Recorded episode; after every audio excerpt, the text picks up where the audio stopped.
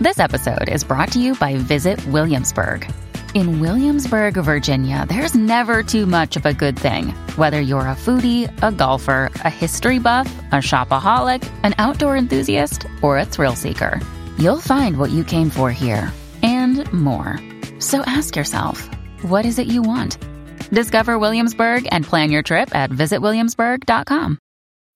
When you need mealtime inspiration, it's worth shopping Kroger, where you'll find over 30,000 mouthwatering choices that excite your inner foodie. And no matter what tasty choice you make, you'll enjoy our everyday low prices, plus extra ways to save, like digital coupons worth over $600 each week. You can also save up to $1 off per gallon at the pump with fuel points. More savings and more inspiring flavors make shopping Kroger worth it every time. Kroger, fresh for everyone. Fuel restrictions apply. Another day is here, and you're ready for it. What to wear? Check. Breakfast, lunch, and dinner? Check. Planning for what's next and how to save for it? That's where Bank of America can help. For your financial to-dos, Bank of America has experts ready to help get you closer to your goals.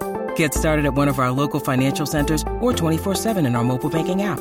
Find a location near you at bankofamerica.com slash talk to us. What would you like the power to do? Mobile banking requires downloading the app and is only available for select devices. Message and data rates may apply. Bank of America and a member FDIC. A heads up to Audiobook Club listeners for our next meeting on April 25th, we'll be reading Moonwalking with Einstein, a nonfiction title about the limits of human memory by Joshua Foer. So get reading, but not until you've enjoyed this discussion of Swamplandia. This episode of the Slate Audiobook Club is brought to you by Squarespace.com, the fast and easy way to publish a high quality website or blog. For a free trial, go to squarespace.com/slate. Hello and welcome to the Slate Audio Book Club for March 28th. We are going to discuss Karen Russell's new novel, Swamplandia. Big exclamation point at the end of that title. I'm here with Hanna Rosin, Slate's Double X editor, my co-conspirator, and John Dickerson, Slate's political correspondent, chief guru in all things. Hey guys. Hi. I want to be called the chief in the context of this He's book. your co-conspirator too, in a different way. It's true. You guys are both my co-conspirators and I'm so lucky in that. So I'm hoping one of you is going to give a nice kind of opening summary of the plot of this book, or at least sort of what you took as the main theme of this book. Perhaps we can start there. I will start. I am going to say outright that I recognizing all the flaws of this novel really really liked it. And so that's going to color my summary and i'm going to put myself out there for you guys to criticize and take me down this novel is told through the eyes of a preteen girl whose name is Ava, and her family goes by the name of Big Tree, and her father, who is Chief Big Tree, and they run an amusement park that's essentially an alligator swamp called Swamplandia, and thus the title of this novel, and thus the exclamation point in this novel. And the novel is about how Ava, who's coming into adulthood, starts to learn the truths about her family, the truths about alligator wrestling, and how the family mythology, which has been so painstakingly built up by her father, Chief Big Tree, and her mother, Hilola Big Tree, who dies quite early in the novel, all starts to unravel. And we see this through her eyes. And I think it's quite wonderful novel. And I'm actually very moved by this theme of reality and unreality of the mythology breaking down. The idea of telling what I think is a very universal truth, both about coming of age and about human life in general through such a quirky, eccentric set of characters really moved me. But we're starting too deep into the novel. Emily, can you tell us a little bit about what you thought about the family dynamics early on in the novel. Do you find them to be believable? Were you drawn in by this set of eccentric characters? And you can just say who the characters were too.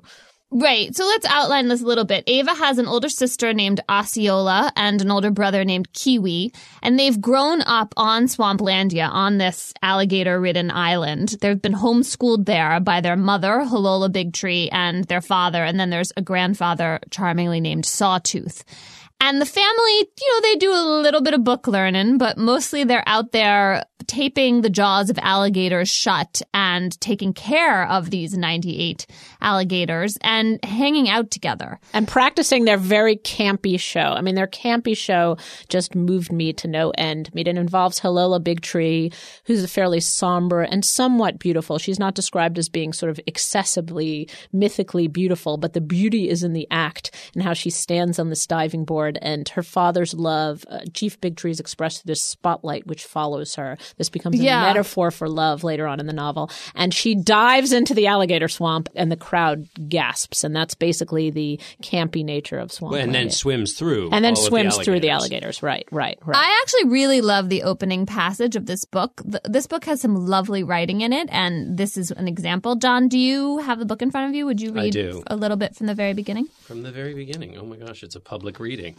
Our mother performed in Starlight. Whose innovation this was, I never discovered. Probably it was Chief Bigtree's idea. And it was a good one. To blank the follow spot and let a sharp moon cut across the sky unchaperoned. To kill the microphone. To leave the stage light's tin eyelids scrolled and give the tourists in the stands a chance to enjoy the darkness of our island. To encourage the whole stadium to gulp air along with Swamplandia's star performer, the world famous alligator wrestler Hilola Bigtree. Yes. That was super. You are such a good reader out loud. I want you to come read bedtime stories at my house. You asked a question, Hannah, about the relationships among the characters and how how real they felt, how compelling they are. I will start out by saying that I found Hilola Bigtree to be quite underdeveloped in the book. She plays this incredibly important role. She's the linchpin of this family mythology, which you're right is an incredibly important part of the book.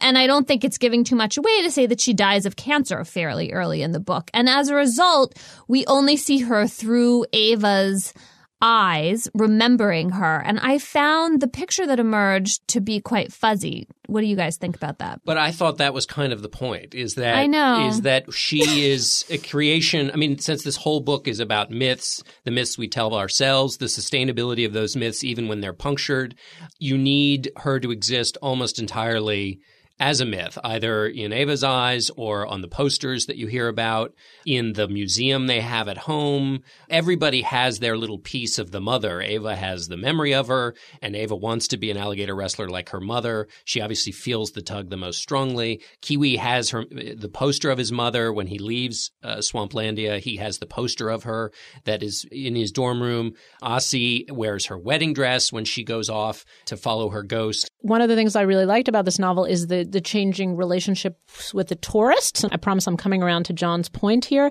What you learn is that, you know, they hate the tourists at first. They're disgusting. They leave things. They're annoying. You know, they feel about the tourists sort of the way a waitress feels about her clients. And then over time, they come to miss and love the tourists and connect with them in a new way. And you realize that they didn't, the, the pe- bits and pieces that they have and construct of their mother are not radically different than the bits and pieces that the tourists have and construct about Hilola Big Tree, that they're really piecing together a myth and trying to discover the truth of it and using costumes such as a wedding dress and posters. They, they're hanging on to the same things that the tourists are hanging on to, but they're just imbued with so much more emotion than they are for the tourists. So I thought that was really quite a lovely thing is to make Hilola Big Tree this absent. You need the mother to be dead, basically, for this novel to take off. Then the question is, what do we think of the other three, the three kids? And then, well, and then I guess the chief And their also. father. And the father. I felt like, you know, Ava, we can talk about her. She's obviously the core of this book, and there are two different ways you can relate to her, both as a narrator and then as a character. But we can talk about that later. I thought she, you know, was obviously the most fully realized. And she's a typical kind of Bildungsroman protagonist, right? We're watching her at this cusp of, if not adulthood, this kind of liminal moment into becoming a more grown up, fully realized person. She's quite wise. She occasionally breaks voice. Karen Russell does. She occasionally gives her too much knowledge about, say, Yes. the Army Corps of Engineers or, you know, a rant about what's been done to Florida swamps. But for the most part, I feel like her voice is the voice of the classic you know, coming of age protagonist. And Kiwi and Ossie fit around that as, you know, not stock, I wouldn't say, but Kiwi is a kind of overly cynical, sees too hard through the myth, and Ossie is completely destroyed and launched into fantasy land in a kind of demented way. And so, you know, one is up in the air, one is firmly grounded, and eventually that doesn't ultimately matter in terms of their fates, but the, that's what they serve as as bookends to Ava. The interesting thing about the choice of the narration, there are two narrators. There's Ava, and then there's the omniscient narrator. Ossie never gets her own voice. Yes. She's always told through Ava, which is a which is an interesting choice and relegates her to the uh, sort of third rate status if Hilola's in fourth rate status uh, in terms of how fully developed Osceola is is in third. Kiwi gets his own omniscient narrator, and so he. What's interesting was interesting to me is Ava's voice is like Ava. It's too knowing in some cases, and then totally naive in others. And she is strong enough to wrestle alligators, and yet totally naive about so many other things. And so I felt like there were times when it would switch from the omniscient narrator to Ava's voice, and you'd say this is essentially the same voice, but then it was clear that that Russell was trying to do this thing I felt that matched both Ava's development, which is sort of in one case these super developed muscles and these other weak ones, the voice kind of matched that, which I thought was pulled off in some cases, and if not pulled off fully, was a pretty clever attempt. And you know, uh, so A for effort. That's very generous. I mean, I wouldn't say a lot of that was conscious. That you'd get sliding back and forth sometimes between Omniscient and Ava in a way which wasn't extremely controlled. But I'm not going to be the skeptic here because Emily, I'm sensing that you're the skeptic here, and that what you said about the mom was just a sort of petulant way to get into your skepticism. And Petulant. so just have You're it calling out. me petulant. well, You're she's really dead, honey. Like, give her a trying to break. have a fight. anyway, so go ahead. Right. If I'm going to criticize the dead mom, why am Exactly. I not going to go after? Yes, I wanted to like this book much more than I actually did. I found the the plot to be quite contrived at various moments and in a way that felt to me like I could feel the machinery moving and that put me off. My biggest complaint has to do with the use of ghosts in the book, which I'm eager to hear your opinions of. And Hannah, you better come up with one rousing defense for it. But in my own view, now I believe I am stealing a line from John Dickerson. If you're going to use ghosts, you have to really, you, like, you better make something of them because once they show up, we're a little skeptical as long as we're not in Harry Potter land. And this is not Gabriel Garcia Marquez here or even Toni Morrison. I was trying to think what other authors to pull into the discussion.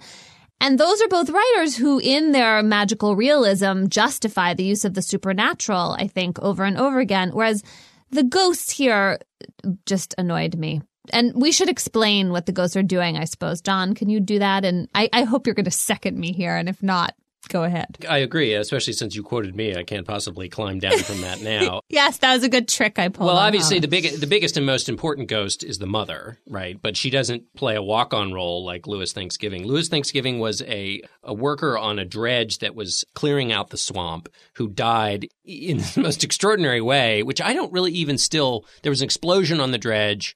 I'm well, we don't know if Ossie We don't made know that how he story. died. Yeah, we exactly. don't know anything don't- about him. I love the ghost, and I'm going to get to that anyway, in a minute. Ossie yes. falls in love with Ossie falls in love with Louis. down. Uh, Ossie falls in love with Louis Thanksgiving, who may or may not exist. So she falls in love with him, and she goes off to see him.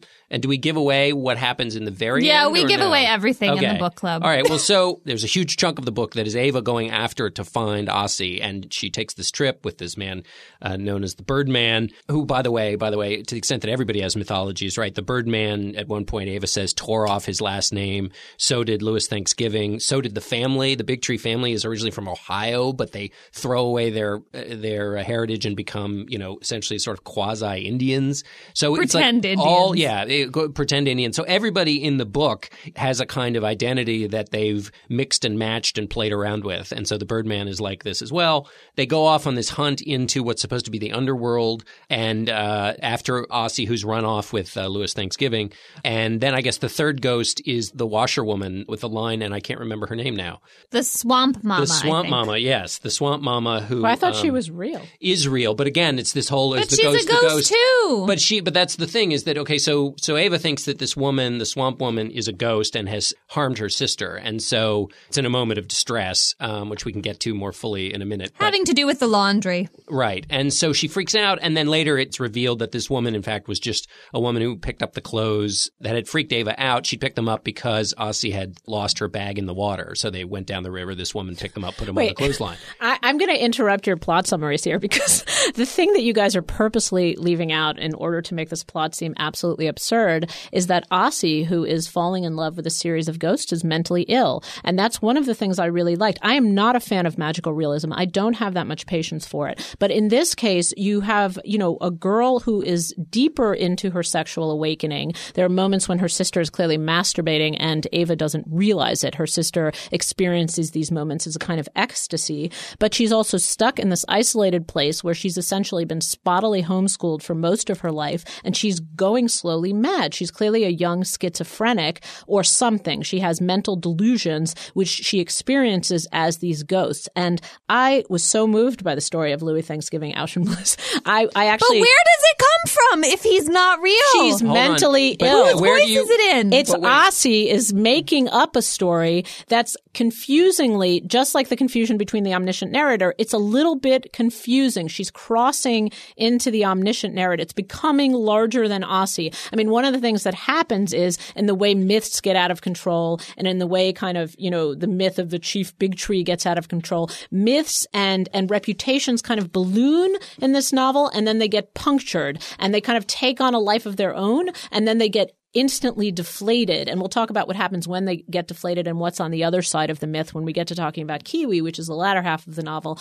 But essentially, we don't know where that story comes from. We don't know if Ossie read it in one of her books in the floating library because she does fall in love with actual dead people who are part of the town mythology. We don't know if she just kind of became enraptured with this rusty dredge boat that they found. And so she invented this entire myth, but she's captivating Ava. This is a kind of test of wills between sisters where Ossie is making up a story so fantastic and full of so many rich details. There's a tension between Ava. Do you believe me or not? And that becomes a kind of test of love. And also sexuality and madness are linked in this book in so many ways that I thought that it really gets encapsulated. There's a line about Louis Thanksgiving Auschenblitz, who's out working in the swamps and is like delighted to be out working in the swamps. I mean, this made up person. And she says he was trying to make his past into good theater.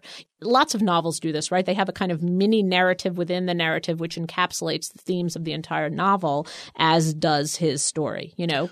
Ava buys the story thoroughly, so thoroughly that she then spends, you know, 150 pages seeking Ossie, who she thinks has gone down into the underworld. So perhaps she does buy, you know, so she, it's an act of love for her. I'm not sure whether the mental illness part of it, because Ava takes it so seriously, I kept looking for another. You know, I kept looking for trying to figure out this is more than just a sister going after her crazy other sister. Well, I was willing to go for that part of it, but my problem is that this story about Louis Thanksgiving is filled with all this incredibly rich historical detail. I did not believe for one second that Osceola could have told the story. There's nothing in the book that leads us to think she is this kind of storyteller. She's carrying around this like ridiculous Ouija board, if that's how you say that word. And Ouija, honey. Didn't you grow up in the Ouija. What kind of slumber parties did you go? What were you doing at your slumber parties? It's a Ouija board. we were too bu- busy playing. What's that game? Light as a feather, dry as a bone. We didn't have Ouija boards. you were playing hockey. That's my children.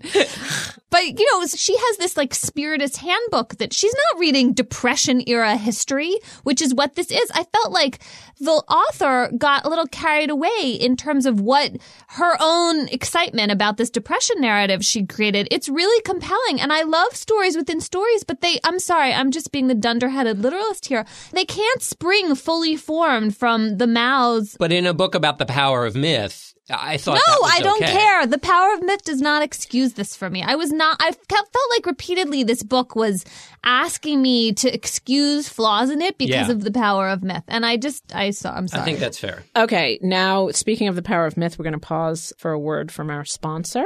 If only Louis Thanksgiving had had a website.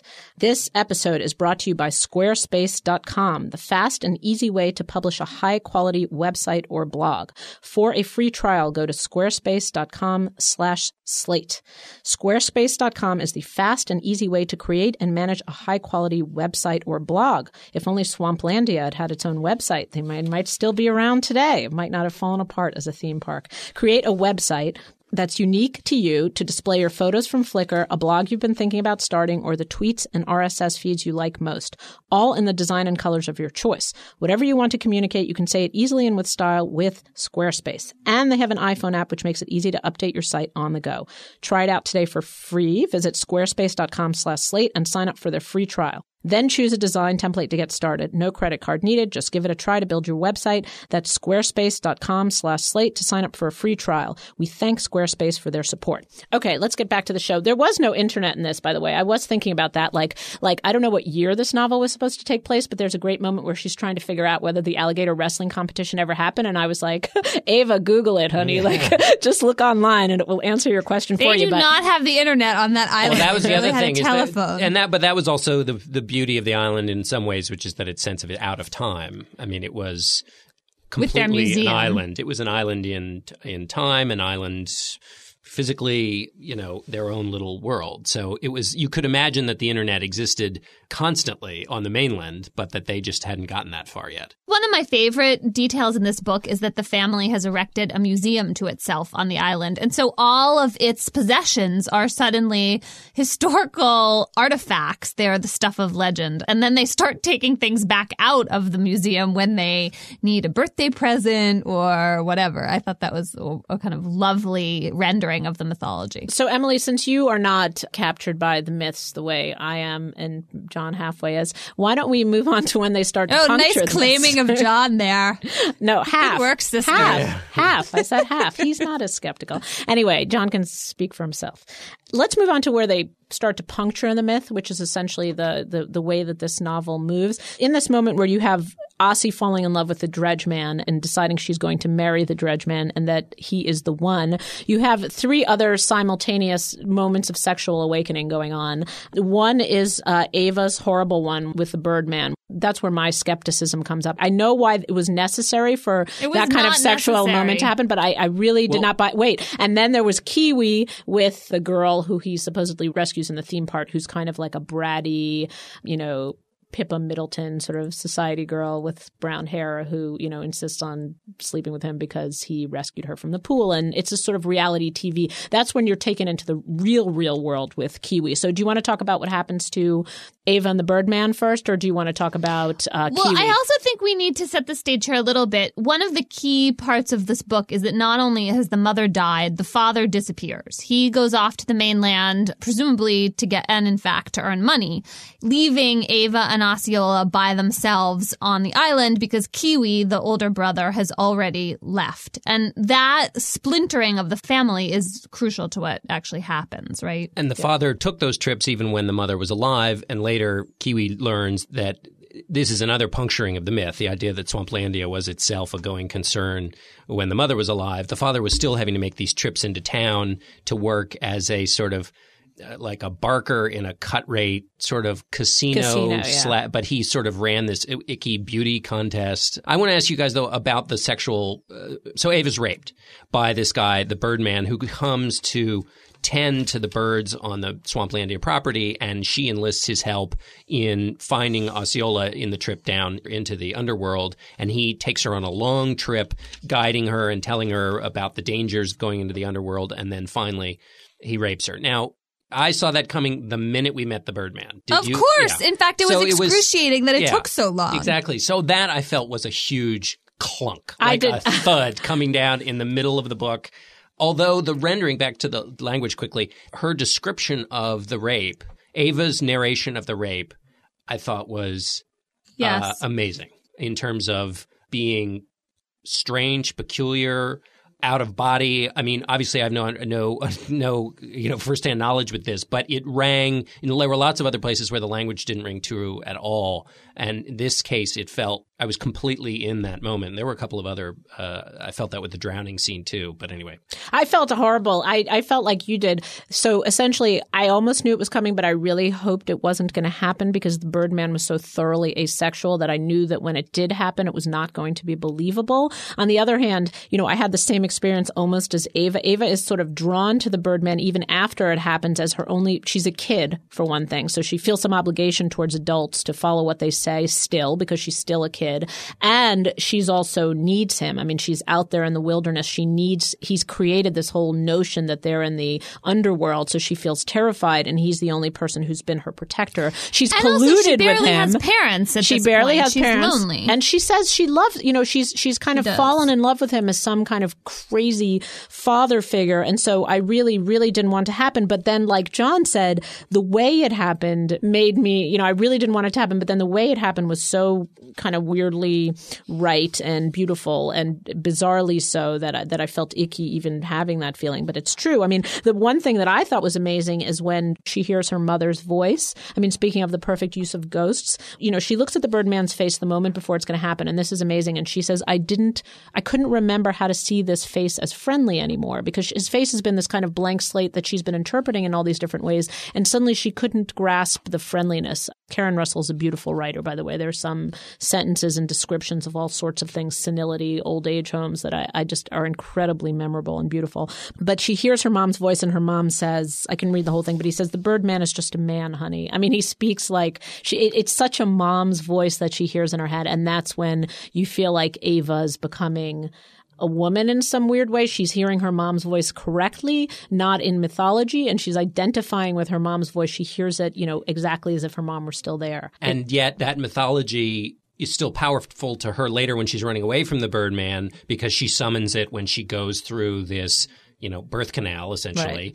And if you Full didn't see, if you didn't see that there was a huge neon sign that comes with the book and says birth canal. Right. anyway when she's running away she pulls on the mother's mythology. So you can recognize that a myth has been punctured and is therefore doesn't have the same value and yet it can still have in its component parts these things that still glow that you can still access which she clearly does even though she comes to this more dulled But see, that's what I love about the novel is sort of what happens in all its flaws. And it's kind of when I read it the second time, I, I sort of realized how thin it was. I was so drawn to it the first time and to the whole world. And the second time, I, you know, the, the plot seemed creaky to me. And I realized the mother died in the first page. And then it's all this sort of weird putting together of these, you know, it just didn't quite work as well. But, but I love that idea that when you puncture the myth, you know, then you're still drawing on little bits and pieces of it. And, and that, and what's on the other side of the myth, which is also handled crudely. We haven't talked about Kiwi yet and we will in a second, you know, is it, that she did with a very like punch, you know, but it's still, it's important to know. Like it's not Oh, just yeah, that you I'm puncture the myth you. and go on to your uh, realistic uh, life. No, I'm agreeing with you. I, I think that's right. I agree with that. And I thought that was well rendered and true. So, yeah, I agree. Can I read this passage from the mother because I, I liked it? It stuck with me so much. The Birdman is just a man, honey. This is Ava hearing her mother's voice. He's more lost out here than you are. The Birdman has no idea where he's taking you, and if he does, well, that's much worse. And you won't find your sister anywhere near here, Ava. And I would run, honey, personally. I just, I love that. I love that. Right. And then there's this beautiful description as she comes out of the birth canal where she says, In the cave, I think she must have lent me some of it, her courage, because the strength I felt then was as huge as the sun, the yellow inside you that makes you want to live. And it's also very moving. I will admit that. I Yes. agree. I agree about that part of it. I think this book has flashes of, you know, of real intense raw Okayness. emotion in it. Well, can we, before we get to Kiwi, can I just say on the writing, there were times where, you know, she dropped in these little, you know, nuggets that were gorgeous. I mean, when she talks about Kiwi's friend having a break time smile, like, Right. it mm-hmm. requires a real understanding of, like, to understand that that's a different kind of smile. And so in that case, there were these instances where it was just beautiful. At one point, she, there was something that was like swallowing a gallon of melted pennies, which I thought, wow, that's, you know, that just, and then, interspersed with each one of those were things like where she said, I watched one sentence come after another, like knotted ma- magician scarves. And I thought, trying too hard. Right, right. And then there would be another great one. And then there would be, you know, like Right. neighbors coming up to the stars of a barbed fence. And I thought, She not loves like the metaphor, right. And I thought eh, there everything can't be like everything else, or else we're just going to be this sentence is like a sentence after a sentence. right. I mean, this is a young writer who's developing her novelist sense, and we'd rather have her erring on the side of too much than too little, right? Yeah, I mean, she, no, not necessarily. But I mean, I don't like the ones where she gets too big, like the swallowing the sun ones are the ones that thudded for me. But then she had, it's the ones where she deals with actually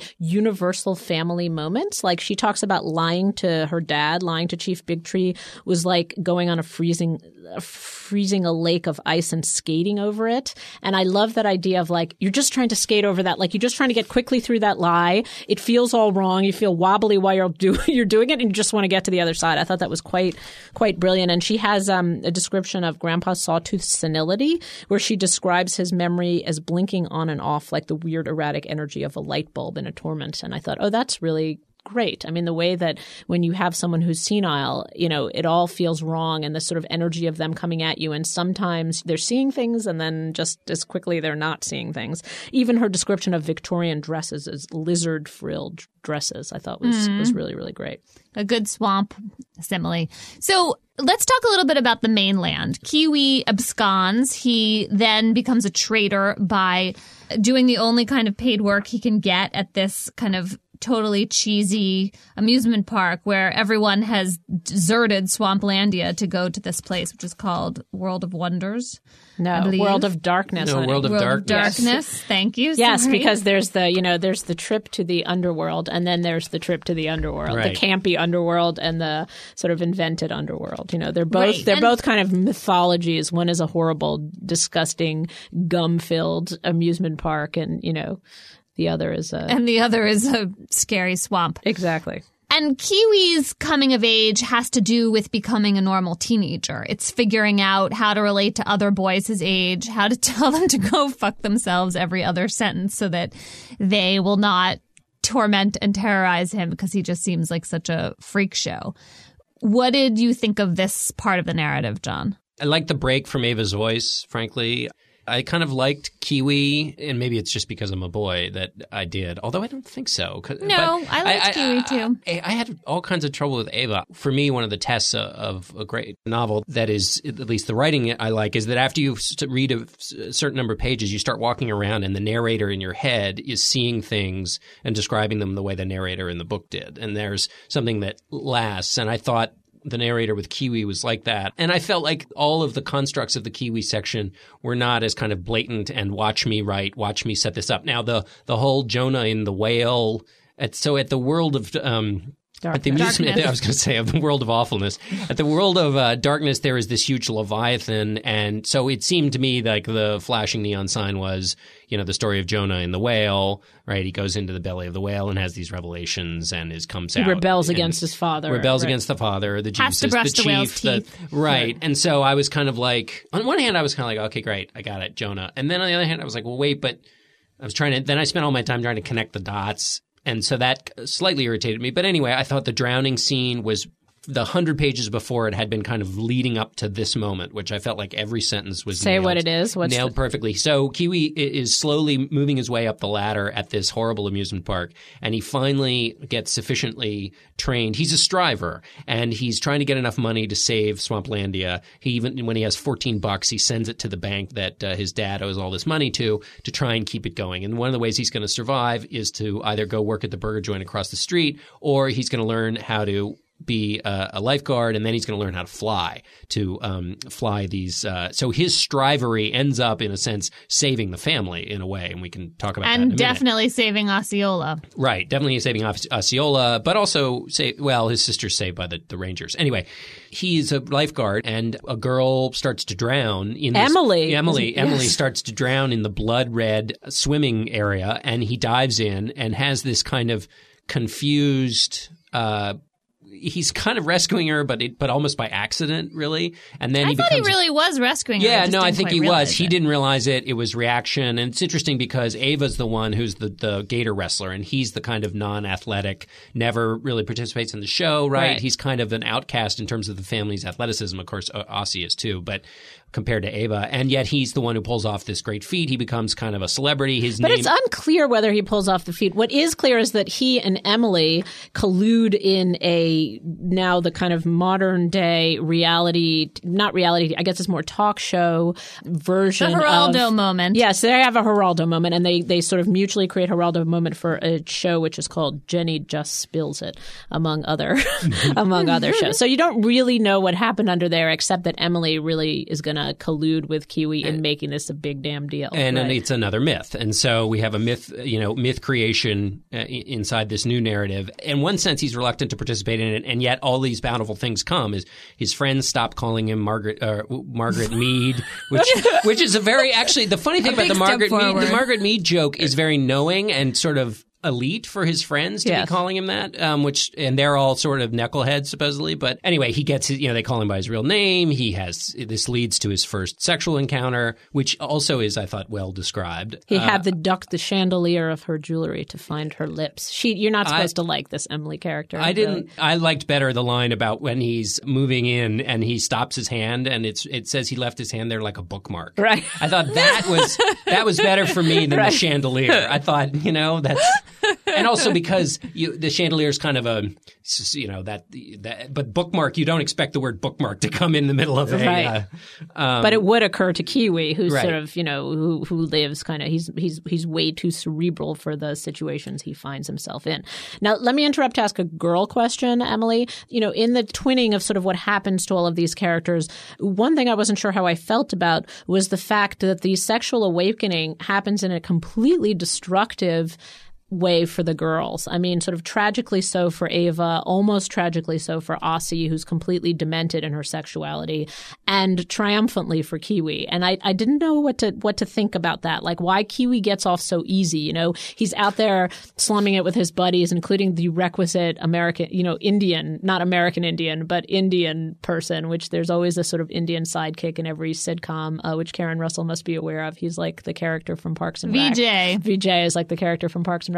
So I don't know. What do you feel about that? There was such a danger around female sexuality and such a kind of comedy, you know, a sort of sit comedy about Kiwi's first sexual encounter. And I'm not sure if it's a problem in the book because it's not as if that can't be one way of thinking about boys and girls' sexuality, but it it certainly feels uncreative. It, it's sort of you know the Caitlin Flanagan ruined girl trope of female sexuality, and I think for me it also linked up with the children's feelings about their parents. We see Kiwi really rebel against his father and then actually punch his grandfather, or sort of in self defense, almost strangle his grandfather. We really see the men kind of go to war and we see Kiwi deal with that. Whereas the girls are much more in this situation of kind of passively waiting to be rescued, wanting their father to come back. It's much more of the kind of loving, uh, dependent daughter relationship. Yeah, I mean, the girls are in great danger in an island without men, and the men are not in great danger in an island without women. I mean, they're Well, I guess so, but this was but- why I resented the Birdman and the fact that the minute you know he, the minute he shows up, he spells doom and disaster. I mean, thirteen or twelve year old girls are just not supposed to go off with strange men, particularly strange men who are wearing some smelly old coat covered with bird feathers. This cannot end well. And I that I don't know. I just didn't. That, just didn't do it for me. Mm-hmm. John, do you have anything to say on that the boy girl element? Because if not, I want to talk about Grandpa Sawtooth. no, let's uh, let's. I think let's move on to. Grandpa well, there's Grandpa two other great incidents to talk about. One is the one where Kiwi encounters his father at the gaming resort. That's an incredibly sad moment, partly because he is using the same language that he used to introduce Hilola Bigtree. This woman has more talent in her pinky finger than you have. You know, see, Kiwi hears these phrases that his father used so lovingly, and you know, Hilola and Chief Bigtree had a complicated relationship, and there's really, I think, very poignant ways in which Ava starts to realize the complications of her parents' relationship. But in the moment of the show, there was some kind of deep, earnest sincerity in his, and the spotlight following Hilola. It's supposed to be both sort of suffocating and beautiful and romantic all in one. Whereas now he's using that same language transported into the most pathetic, sad situation of these women who are, you know, who are or aren't prostitutes, who are or aren't sort of sadly strutting across the stage. So that was a and it's this moment sad- of kind of dark realism in the book because you realize it's also fated in the book that this family is going to lose Swamplandia. Mm-hmm. And when we see that this is Chief Bigtree's way of making money, essentially to be kind of second rate carnival barker, it's underscored for us that this is the fate of the family. And in fact, I actually thought that with all the buildup around the park and the mythology and the island, that the letting go of it is quite understated in a way that I liked. John, what did you think? The book resolves very fast. I mean, it's sort of the struggle to keep it going and then sort of there's this big denouement, and that's it. The book's over. Like, right. They move back to the they're, they're on the mainland. This thing they've been resisting uh, for their whole lives, both physically and also you know, mentally, and then boom, they're in it. It's kind of that's it, and we're left with this very weird ending. They're suddenly in this world and a part of this world that they've been resisting for the entire book. Before we get to the very, very end, can I just say one thing about Grandpa Sawtooth? I love the encounter between Kiwi and Grandpa Sawtooth. So essentially, what happens is Kiwi goes to Grandpa Sawtooth, who is, as I said earlier, senile. You know, he flickers in and out of the truth. He lives in an old age home in which everyone is described as looking like Easter eggs because they dress them up in uh, pastel pajamas. And I, you're reminded of basically Peeps dioramas from her description. You know, that they put the Easter eggs on the, you know, couch and then they move the Easter eggs to the bed and they move them here and there. And so Kiwi goes there stupid looking for satisfaction. He wants to know truths. He wants to know if, you know, does Grandpa Sawtooth understand that Hilola died? You know, does he know anything? Does he know how much money they're losing? And this is the moment where Kiwi, who represents a sort of cynical realism, you know, is supposed to be taking us to the moment of reckoning. And yet, I think very cleverly, Karen Russell is not going to let us have that reckoning. She's not going to let Kiwi have it because that's not what it's about. It's right. not about puncturing the myth and getting to the truth. That's not what's going to get you anywhere. And so he has this unbelievably unsatisfying and actually, you know, demented, violent encounter with his senile grandfather, whom he beats up. Who he beats up when he tells the grandfather that Hilola's dead. He breaks the myth. The right. grandfather doesn't seem to be taking in any information. I mean, it, there's just no reception on his end. And then when he tells him that Hillel is dead, the grandfather has this violent reaction. You know, you're not clear that's why he's violently reacting, but it makes some a certain sense, which gives you again the power of the myth. When it's broken, the, the reaction is violent. But that's but, not where you're supposed to end up. You're not supposed to end up where Ossie is, kind of deeply lost in a in a kind of ill fantasy. Nor Fog. are you supposed to end yeah, yeah, end up in sort of you know a listing of facts and truths about dismal facts and truths about your family. Right. Although, that's but where I you're think supposed to end up. No, no, no, no, no, no, no, no. You you're to, not. You're supposed to end up with the broken okay. pieces of the myth that are still right. illuminating, which I think that is are what still happens. Sustaining. But I think and Kiwi gets there with the father because he hates the father, but then he has this when he sees his father in the casino in this depressing way. I mean, he has there's this pure love reaction, and um, I think maybe because it's a truth he now knows, like he can feel like. I, I always I felt with Kiwi it was the, the, myth is broken into pieces and what is between them is truths. He actually get, gains more nourishment from the truths, and having a few clear ones that he can hold on to is what sort of sustains him more than uh, the continuation of the myth, but uh, that may not be right. To wrap this up, are these kids going to be okay? Did you think about their futures as they've had to move to mainland Florida? With the exception of Ossie. Have we mentioned that basically when he rescues Ossie, Kiwi rescues Ossie because he lands his plane that he's learning how to fly so that he can earn more money, lands his plane, she's there. Uh, and he rescues her, and he sees that in the distance a noose has been made, and the noose was what Ossie was going to she was going to hang herself in order to marry Louis Thanksgiving, and according to Ossie, he wouldn't go through with it, which means that that portion of her brain told her not to do it, but that it was sort of that close. And at least the mainland has supplied her with some prescription drugs at the end. Right. And then it's like better living through pharmacology. Yeah, yeah, I mean, then you just have to sort of wrap up the novel. I mean, it is, you know, the plot is, you know, it's a little unsophisticated. And so you have to be a little generous at the end when Kiwi just happens to land his plane and there's Ossie standing there and, you know, Ava hears her voice being called and it all gets wrapped up. And, you know, I guess what you're supposed to be left with is a sense that they have scars. And maybe that's what Ava's rape is actually also partly about is otherwise Ava is really, you know, sort of a cheerful coming of age who lives in a different novel than her other relatives who are clearly going to be scarred. You know, Kiwi because he bears the weight of the world on his shoulder just by temperament, Chief Bigtree because he is going to lose Swamplandia and, you know, be left in a world of debt, and Ossie because she's mentally ill. But Ava loses Swamplandia too. I don't actually think she had to be raped. She loses order to be Swamplandia, but you can. Im- that's true. I mean, you can imagine Ava is going to grow up and be, you know, some sort of zoologist, animal key. I mean, there's lots of great career opportunities available for a sort of brave, animal loving person such as Ava.